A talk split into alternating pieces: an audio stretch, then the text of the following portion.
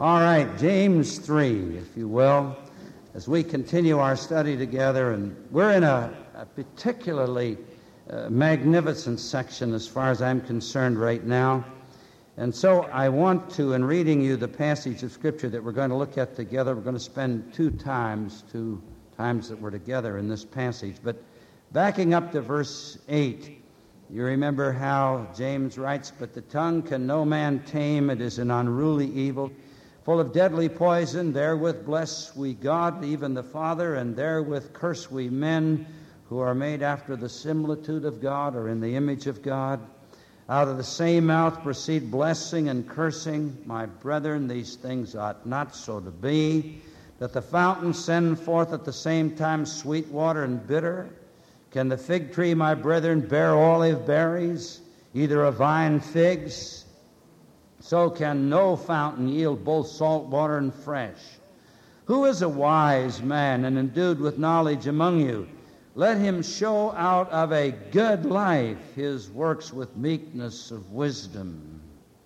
But if you have bitter envying and strife in your hearts, glory not and lie not against the truth. This wisdom descendeth not from above, but is earthly, sensual, demonical.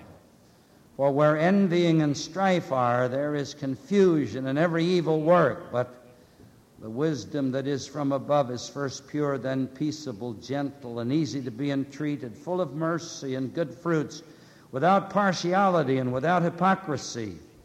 And the fruit of righteousness is sown in peace by them that make peace. Our wonderful Lord, how we pray that Thou wilt make these few moments that we're privileged to be together extremely meaningful. May our hearts be ex- extremely sensitive and receptive and responsive to the Spirit of God, to the Word of God. In the name of Jesus Christ our Lord, we pray. Amen.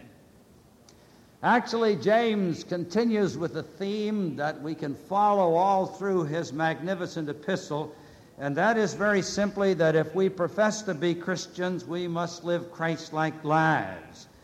In other words, he says that uh, the only kind of valid faith is a living, active faith. Otherwise, it doesn't even exist. And so he is actually, I think, making chapter 2, verse 20, the key verse of his epistle, when, of course, he says faith without works is, is dead.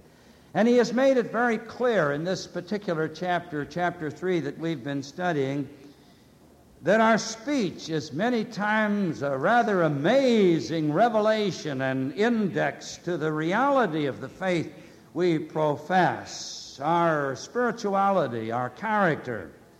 And as we saw in verses 7 and 8, he talks about the untamableness of the tongue and how charged with deadly poison it is, and what a restless, unrestrained, ungovernable, uncontrolled thing an evil tongue becomes. Now he moves immediately as he considers once again the tongue, its terrible, dreadful inconsistency. This is what we find in verses 9 through 12. He says in verse 9, With the tongue we praise our Lord and Father, with it we curse men who have been made in God's likeness. In other words, this very inconsistency with respect to our speech, what we say, he says is the very essence of hypocrisy. And the fact that sometimes we use our tongues for a beneficent and a worthy purpose, such as giving glory to God, does not for a moment, as far as James is concerned, exonerate it from general condemnation. And so he draws attention to its inherent and inevitable inconsistency. We all know that the very highest, the loftiest use of human speech is to praise God for his sovereignty and his love. And by the way, this would be particularly relevant to a Jew. Because whenever the name of God was mentioned, no matter where or when or what the context, a devout Jew immediately responded, Blessed be he, blessed be he. Three times a day, the devout Jew had to repeat the Shemona Esra, the famous 18 prayers called eulogies, every one of which begins with Blessed be thou, O God. And so God was indeed eulogetos, which literally means the blessed one, or the one who is continually to be blessed. And so to bless God simply meant to praise Him with thankfulness and love, uh, to pronounce His ineffable blessing in all that He is, in His perfections. And this was considered to be by the devout Jew, and of course by all of us who know the Word of God and love Jesus Christ, to be the loftiest use of human speech. We think immediately of the 103rd Psalm, where the psalmist says, Bless the Lord, O my soul, and all that is within me. Bless his holy name. Bless the Lord, O my soul, and forget not all of his benefits. Bless the Lord who forgiveth all thine iniquities, who healeth all our diseases, who redeemeth our life from destruction, who crowneth us with loving kindness and tender mercies, who satisfies our mouths with good things. Then when the psalmist says, O Lord, I will praise thee. Behold, the God is my salvation, and I will trust and not be afraid, for the Lord is my strength and my song, and I will praise him. For this exalted use above all others, speech was given to us. That's the purpose of our having tongues, of being able to express ourselves. As the old catechism expressed it, the chief end of man is to give glory to God. And so, this endearing relationship in which the believer delights to think of God and to address Him as Father, indeed, to whom we've been made accepted in the Beloved, is, of course, exclusive to those who have been truly reconciled by the shed blood of the blessed Redeemer, and who, because of that, can very truly and lovingly and gratefully bless Him. And yet, James says, enigmatically, paradoxically, that very same mouth, that very same tongue, that very same organ of speech that so frequently, so joyously blesses God is the very same mouth which can curse and imprecate and be a source of evil with respect to our fellow men. A man's tongue is capable of praising God and setting forth His glory, but it's also capable of abusive raillery against our fellow man, who James reminds us is made in God's image. Now, doubtless James has in mind a general application, but we also are very well aware of the fact that he has in mind the attitude of Jews toward Christians. There was a very difficult hostility there and of even bigoted Jewish Christians, as we've just suggested, toward Gentiles. They could be very loud in their praises and blessing of God, but were equally ready to pour burning, scathing, blistering maledictions upon those who, for example, didn't worship quite the same way they did. And so James detests this ability of the tongue to play the part of Dr. Jekyll and Mr. Hyde. And he says that it's true that man still is in the image of God, and we must never forget that. Man has fallen, but he is still God's appointed representative over creation. He is still, as the psalmist says in the eighth psalm, the sheer glory of the entire universe. True, his image is damaged, it's marred by sin, but it's still there, and the overwhelming and matchless truth is that man is still redeemable, and beyond all God's creatures, he possesses the attributes of reason, will, and conscience. He's a personal, rational, moral being with the ability to know and serve God and the capacity to conform to God's moral and spiritual likeness. Man is something very, very wonderful. It's interesting that God never loses faith in man. That's exciting. In contrast, man has lost faith in man. The prevailing pessimistic philosophy not only denies the God of the Word of God, but sees no image of God in man because man is nothing but the result of an accident He is merely the evolutionary product of the impersonal plus time plus chance. He really has no significance individually, some significance collectively, but certainly has no future. We've talked about this. James deplores the idea that men curse men who are made in the image of God because it is not only degrading to man, it's degrading to God. It's an insult to the God in whose likeness man was made. Now, this frightening act, by the way, of placing a curse upon people is very common among the Muslims. It's very prevalent among many other pagan religions. And of course, it's a part of those who delve into the murky world of the occult. The cursing of enemies with a death wish is very, very common.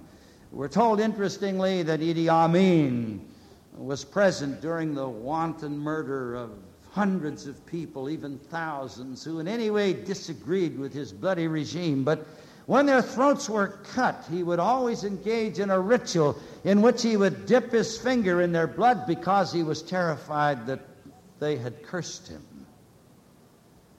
Well, perhaps James was addressing professing Christians who had come under the influence of this form of pagan depravity and had fallen into this awful practice of pronouncing curse upon their enemies. We always remember how Peter in the high priest's palace began to curse. That's pronouncing an anathema on someone, the condemnation of God, and to swear.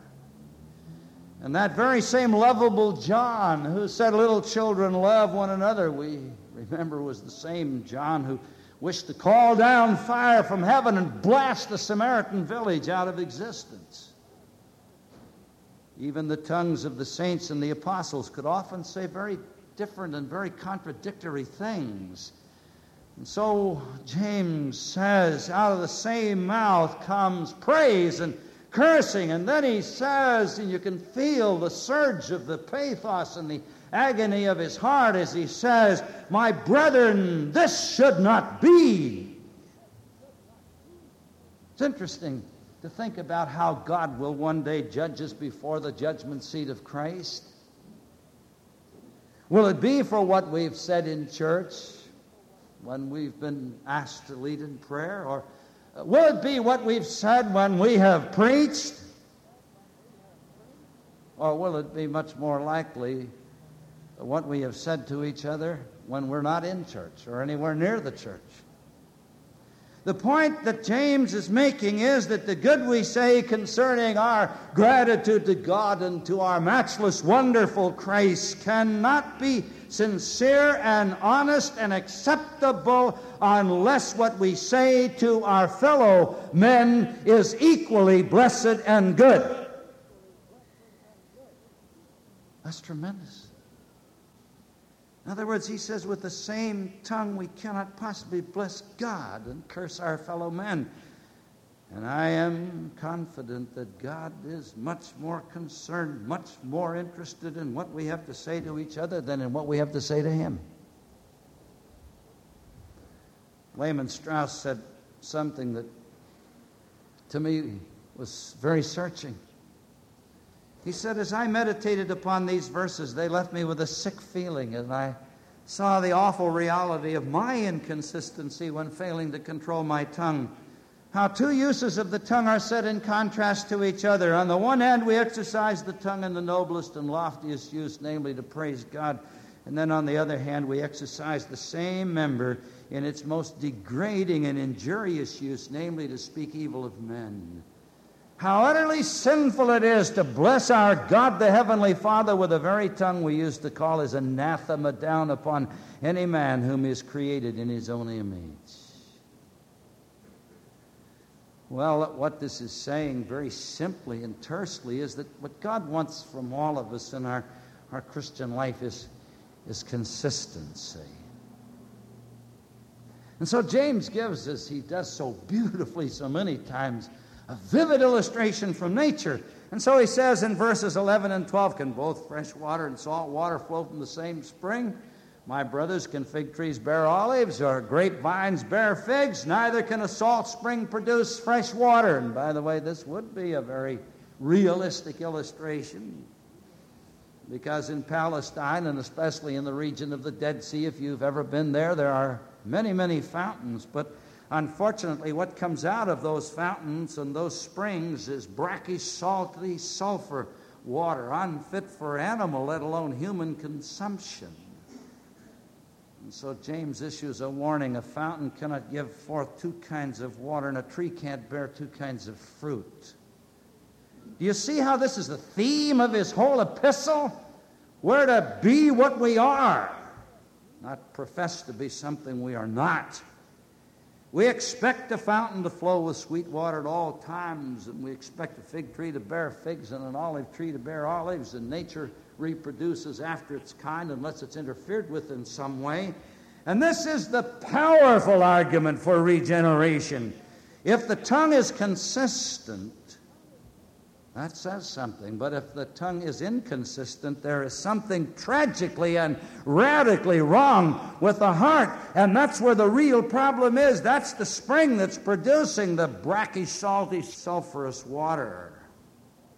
Solomon said in Proverbs 4:23, "Keep thy heart with all diligence, for out of it are the issues of life."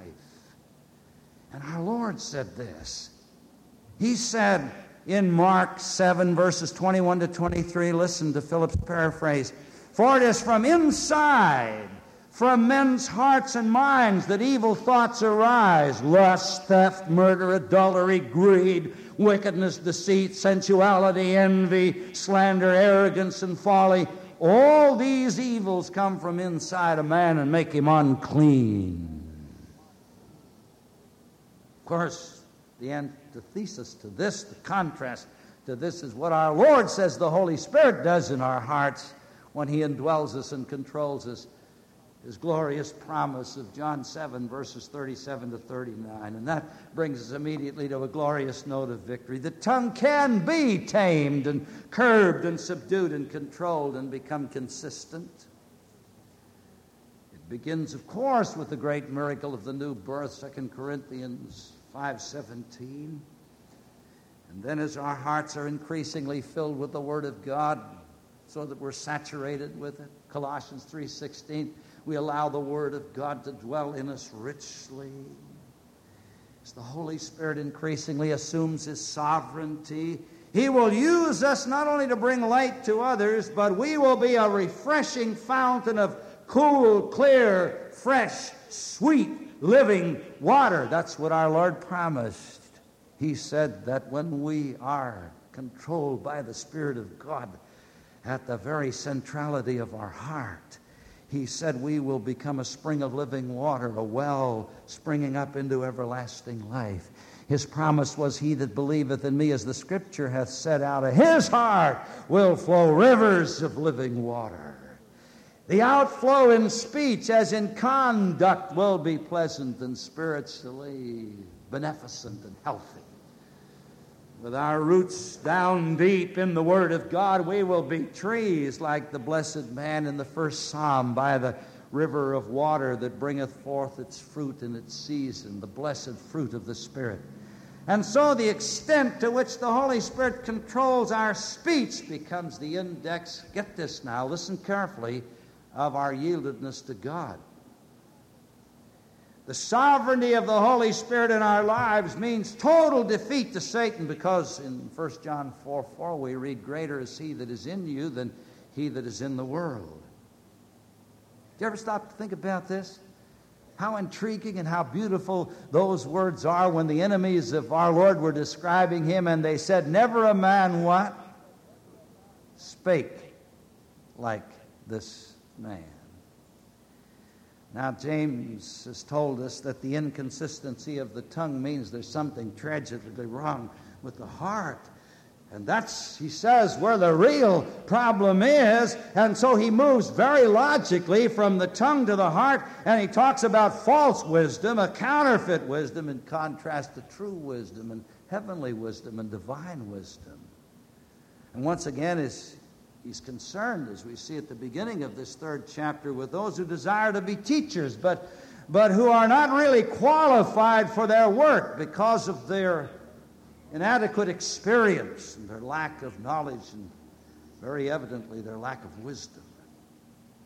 And he warns that those who assume the responsibility of teaching you, remember, are accountable and for that reason actually receive a greater condemnation.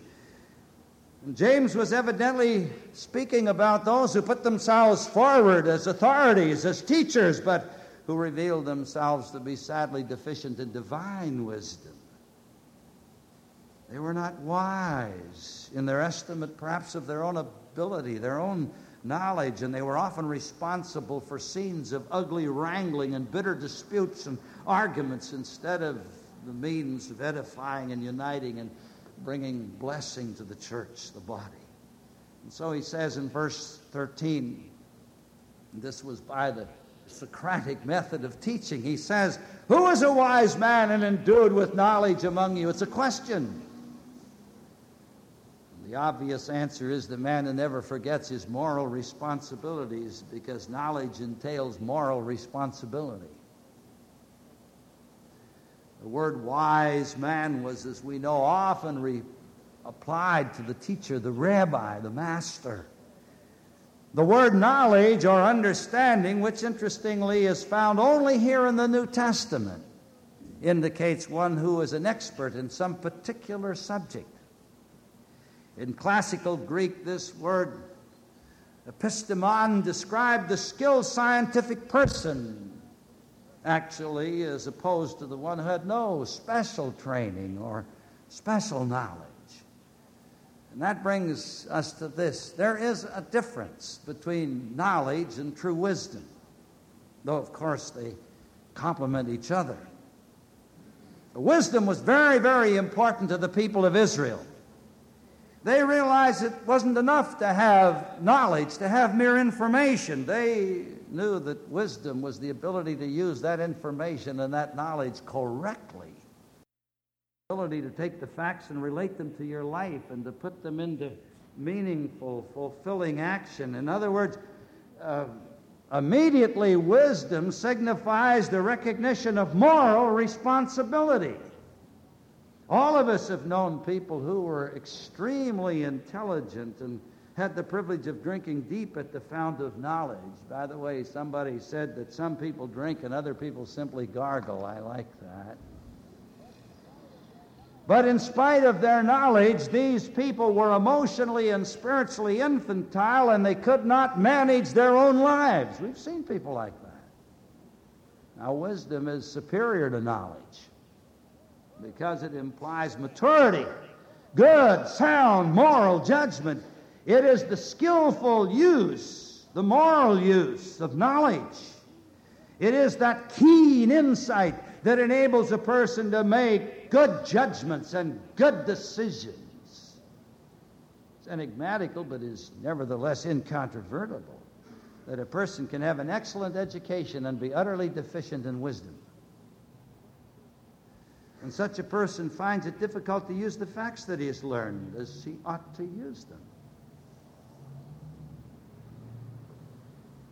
My son in law was describing a physician friend of his, and he said, You know, he was the best man as far as the tests were concerned in all of our class. He graduated a surgeon. He said, I wouldn't let him operate on my duck. He knew it all, but he couldn't translate it into his hands. On the other hand, a person may lack formal education, but because of that person's spiritual maturity, that person's relationship to God, he may be endowed with amazing wisdom, a high level of moral sensitivity, and able to make excellent decisions and moral judgments. We can't, of course, think about wisdom without thinking immediately of Solomon. When God, you remember, appeared to Solomon in the night, he said, Ask what I shall give thee. And, and, and believe me, Solomon was confronted with a staggering decision. God said, Ask what you will, and you will receive it riches, wealth, honor, long life, anything. Ask me. The possibilities were staggering. And Solomon's choice was a very unlikely one. He asked for something, however, that demonstrated he already, in a measure, possessed some of it. because he had the good sense to ask for wisdom and knowledge so that he would be able to rule over the great nation Israel. That's all he wanted wisdom and knowledge. And God gave him what he asked for and much more riches, wealth, honor, and long life, which was certainly achieved, by the way, largely because he had wisdom and knowledge. But of all the blessings that came from God to Solomon, the one that he had asked for and the one that he prized the most and the one that meant the most to him was wisdom because he said so. In Proverbs 8:11, he said, "Wisdom is better than rubies, and all the things that may be desired are not to be compared to it." Again, he said, "Wisdom is the principal thing; therefore, get wisdom." And what an enigma it is that men can have knowledge, information, and be devoid of wisdom. And by the way, everywhere in the world we see this demonstrated. In January of 1970, Max Born died. He was a very, very close friend of Albert Einstein and a colleague of Max Planck and Otto Hahn, the nuclear physicists. He was one of the great minds of the 20th century. And in an interview on German television before his death, he made this comment I'd be happier if we scientists had less brains and more wisdom. I read a life story of Robert Oppenheimer. And By the way, it's one of the saddest stories you ever read in your life. He was one of the key physicists in the achieving of the ability to make the thermonuclear bomb. And you know that after what happened in Hiroshima and Nagasaki, and he saw it with his own eyes, it literally destroyed his life. He never was able to overcome his depression it became increasingly profound. And as you know, a few years ago he died, but not before expressing over and over again that that tremendous knowledge and ability to make the bomb was the most tragic use of that knowledge that he could conceive, and all he had was regret. Daniel prophesied that in this age knowledge would be increased, but he doesn't say that wisdom would be increased. It's been estimated that one half of man's total knowledge was gained in approximately the first 10,000 years of recorded history, and the other half has been gained in the last 50 years. Somewhere I read of all of man's knowledge up to 1845 could be considered one inch, on the same scale, the accumulation of knowledge, information from 1845 to 1945 could be considered three inches, but the knowledge explosion from 1945 to 1975 would reach the height of the Washington Monument, 550 feet, and probably in the last six years has added another 100 feet. We're literally in the midst of a knowledge explosion. We're told that 90% of the scientists are alive today. And the number of scientific periodicals now being published in the world is estimated at 100,000. And there is no one man who can keep up with all the information concerning any one single discipline. He can't live long enough. Not even the Library of Congress can ever hope to provide space for the endless flood of technical literature pouring off the presses. It's been estimated that 2,000 words a minute are being added to the volume of written technical knowledge. Of course, it's been said that man only uses two tenths of 1% of his brain, and yet, with all we do know, we really don't know very much. Because I thought I'd made a mistake, I checked this twice. Thomas Edison said, We do not know one millionth of 1% about anything. That's a letdown, isn't it? And what is intriguing is that knowledge in itself never adds to the moral advantage of people in any age. There is not necessarily any corollary between knowledge and morality. We're seeing certain things, certainly that were never seen by any past civilizations in our quest for peace and ease and thrills and our exhaustion of the resources of nature because of our prolific use of its resources, the tremendous population explosion. Suddenly, nature is turning hard against us, precipitating us into a food crisis because of increasing famine, a pollution crisis because we have corrupted and contaminated the the earth, the sea, and the sky, an energy crisis because we have used irreplaceable resources with reckless abandon, and our knowledge, but for the intervention of God, is about to destroy us. And these are only a few of the crises, all interrelated, all terminal, all a direct result, listen carefully, of man's lack of true wisdom the wisdom from above, and his misuse of his acquired knowledge. True wisdom is absolutely and uniquely the gift of God. And no man can have that wisdom who does not have a relationship with the one who is the incarnation, the inhumanation, the personification of wisdom, the Lord Jesus Christ, because the essence of true wisdom is bound up in faith in Him. Our Lord said that when He said, I am the way, I am the truth, I am the life, and no man comes to the Father but by me. The apostle Paul wrote to Timothy in 2 Timothy 3:15 from a child thou hast known the holy scriptures which are able to make thee wise unto salvation through faith which is in Christ Jesus. In other words, true wisdom makes the will of God its rule and the glory of God its end, and that's true wisdom. So the man who lives his life without the Word of God, as do the pessimistic philosophers and the secular humanists of our day, are actually, as far as God is concerned, living in the mire of stupidity. Satan always comes as an angel of light, but he is, from heaven's point of view, the supreme buffoon of the universe. But if a man be wise unto salvation, once again, James gets pragmatic. He said his wisdom will be seen, first of all, verse 13, by his good life. Let him show out of good conversation, the King James says. By the way, that word means manner of life, conduct, lifestyle. Doesn't mean just interchange of speech. We can better understand the meaning when we read in 2 Peter 2 7 that righteous Lot was vexed with the filthy manner of life of the wicked. In other words, their godless lifestyle offended him.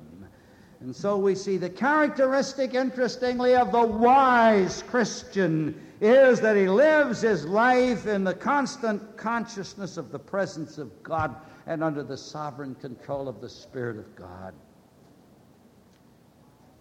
So James says, Who is wise and understanding among you? Let him show it by his good life.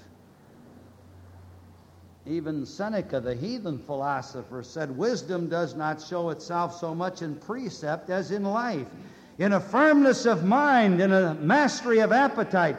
It teaches us to do as well as to talk and to make our words and actions all of the same color. Seneca said that good life, the godly life, the Christ like life. Issues, of course, in a controlled tongue and is the proof that such wisdom is something more than the product of merely egoism. Undoubtedly, James has in mind the angry, turbulent, arrogant, egotistical, superior spirit often exhibited by professing Christians who fancied themselves wise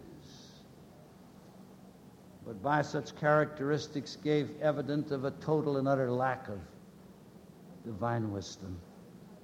Then James shows us there's another characteristic of the possessor of true wisdom, and that's humility, modesty. Let him show it by his good life, by deeds done in humility. You see, this is the very opposite to the arrogant, self assertive, ruthless desire to dominate. I do not know at any point the uh, opposition of the spirit of the world to the spirit of God is more marked and more obvious and more diametrical than with regard to this particular characteristic of true wisdom. Pride of knowledge is ever and always the sin of the professional teacher. I had a young man on my staff who had his doctor's degree in education, and he, he was a very brilliant young man, and he was, he was good at his work. But, but he, he just generated hostility everywhere he went. And I had him come in to see me one day, and, and I, I addressed him, and I said, Now, I want to ask you something. Do you really feel superior to everybody in the world? And he said very honestly, Dr. MacArthur, that's exactly the way I feel about myself. Mm-hmm. Because I am. Um, we had problems with him, real problems. But I'm happy to tell you that I think that the Lord got to him, and I think that he kind of found at last that humility that is the essence of true greatness. Yes, the temptation of the teacher is to be theoretical and arrogant, and it can be said that the truly wise are ever and always humble, modest. James says, Where there is no humility, there is no true wisdom. And the reason why a truly wise person will be humble, listen, is because a wise person recognizes first that he has a relationship with God, and secondly, that he is utterly dependent upon God, and he also has a high level of moral responsibility and he realizes that knowledge carries moral responsibility and must issue in what is good and what is right. In other words, he can make good, valid moral judgments. He acknowledges God's greatness and His holiness and His majesty, and he is aware of his utter dependence upon God and how that there is no way that he, with only limited resources within himself, can meet, for example, God's standards of righteousness and holiness and faithfulness when we compare our little pygmy, puny, pusillanimous, sand grain minds with the mind in which post the thoughts of the infinite, we realize how little we are and how little we know. The truly wise man understands the words of Solomon he says, The fear, the reverential attitude and trust of the Lord is the beginning of wisdom. Any contentiousness or arrogance or any tendency to self assertion or egotism, any desire to glory and superiority over others is an infallible sign that the essential qualification for the effective teacher is missing because there is no spirit of gentleness and modesty and humility, which is the true sign of divine wisdom. Someone said that egotism is the anesthetic that dulls the pain of stupidity. Isn't that good? That's great. I'll read that again. Egotism is the anesthetic that dulls the pain of stupidity. In the very first chapter, verse 21, the hearer of the word was exhorted to receive it with humility. Now, the teacher of the Word of God is exhorted to manifest this same gracious quality of mind. Our wonderful Lord, the greatest of all teachers, called men to him as disciples, and they became aware of the hallmark of the genuine teacher because he, our blessed Lord, was gentle and humble in heart. And the Word of God tells us that this wonderful one the one in whom the ideal of man is embodied, the one who is God incarnate. Peter tells us in 1 Peter 2 23, when they hurled their insults at him, he did not retaliate. When he suffered, he made no threats. Instead, he entrusted himself to him that judges rightly. For those who plied the crucificial hammers when they nailed him to that awful rack, he prayed, Father, forgive them, for they know not what they do. What wisdom! How his gracious spirit contrasted with the rebellious, defiant, wicked, arrogant, egotistical spirit of the world. The apostle wrote to the Corinthians in 1 Corinthians 1:30, "It is because of him that you are in Christ Jesus, who has become for us wisdom from God." That is our righteousness, our holiness, and our redemption. Wisdom and humility. inseparable attributes. When our Lord speaks in the fifth chapter of Matthew about the poor in spirit, he's not talking about the poor spirited, he's talking about the humble minded. And he said that theirs is the kingdom. The humility of wisdom is consistent with the greatest courage and the most passionate zeal. So much more I could say to you, but the time is gone. Let me conclude by saying what an example our Lord Jesus Christ is of that ability to exhibit constantly under all circumstances, even when demon driven men were lacerating and mutilating his body with sadistic madness.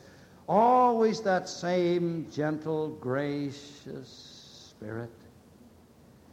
I think Barclay said something very good here. He said it's very difficult to be a teacher or preacher and remain humble. But however difficult it is, it's absolutely necessary. Wisdom is manifested in our utter dependence upon Jesus Christ. Kenneth Robertson, outstanding author, was invited by the well known surgeon Dr. Alexis Carrel, who was a cardiac specialist, a very renowned surgeon, to watch him perform a very difficult operation. And he was with him during the time of his preparation for his surgery, and he noticed that just before he went into the operating room, he paused and he bowed his head. And for a considerable time he prayed. And then he went to his task. Robert said, as I watched his hands, I was aware of the fact that his hands seemed literally nerveless. And afterwards, Roberts said to him, I noticed that you prayed before you went into surgery. I, I, I wonder, was it was because you, you were a little bit uh, disturbed about your lack of ability? And Dr. Carrel said, No. I know that I'm dependent upon a power much higher than mine and someone much stronger than I am. And I feel so close to God when I'm operating that I don't know the place where my skill leaves off and His begins. And so I feel that all of the time, every moment, I am dependent upon Him. You see, the spirit of true humility that comes with our recognition of our dependence upon God and our consciousness of His presence by His Spirit. When this is true, when this is true, we will inevitably manifest that gracious gentleness, that love and humility so magnificently seen in this one who embodied the wisdom of God, whose name is wisdom, our wonderful, matchless Christ. And we shall discover that the more we look to Him for guidance, the more we manifest the spirit of humility and dependency, the more we will be able to use the knowledge we have acquired, the skill that we do have, whatever it may be, with greater effectiveness. Most important of all, for His glory. Our wonderful Lord, bless the message from Thy word to our hearts this morning.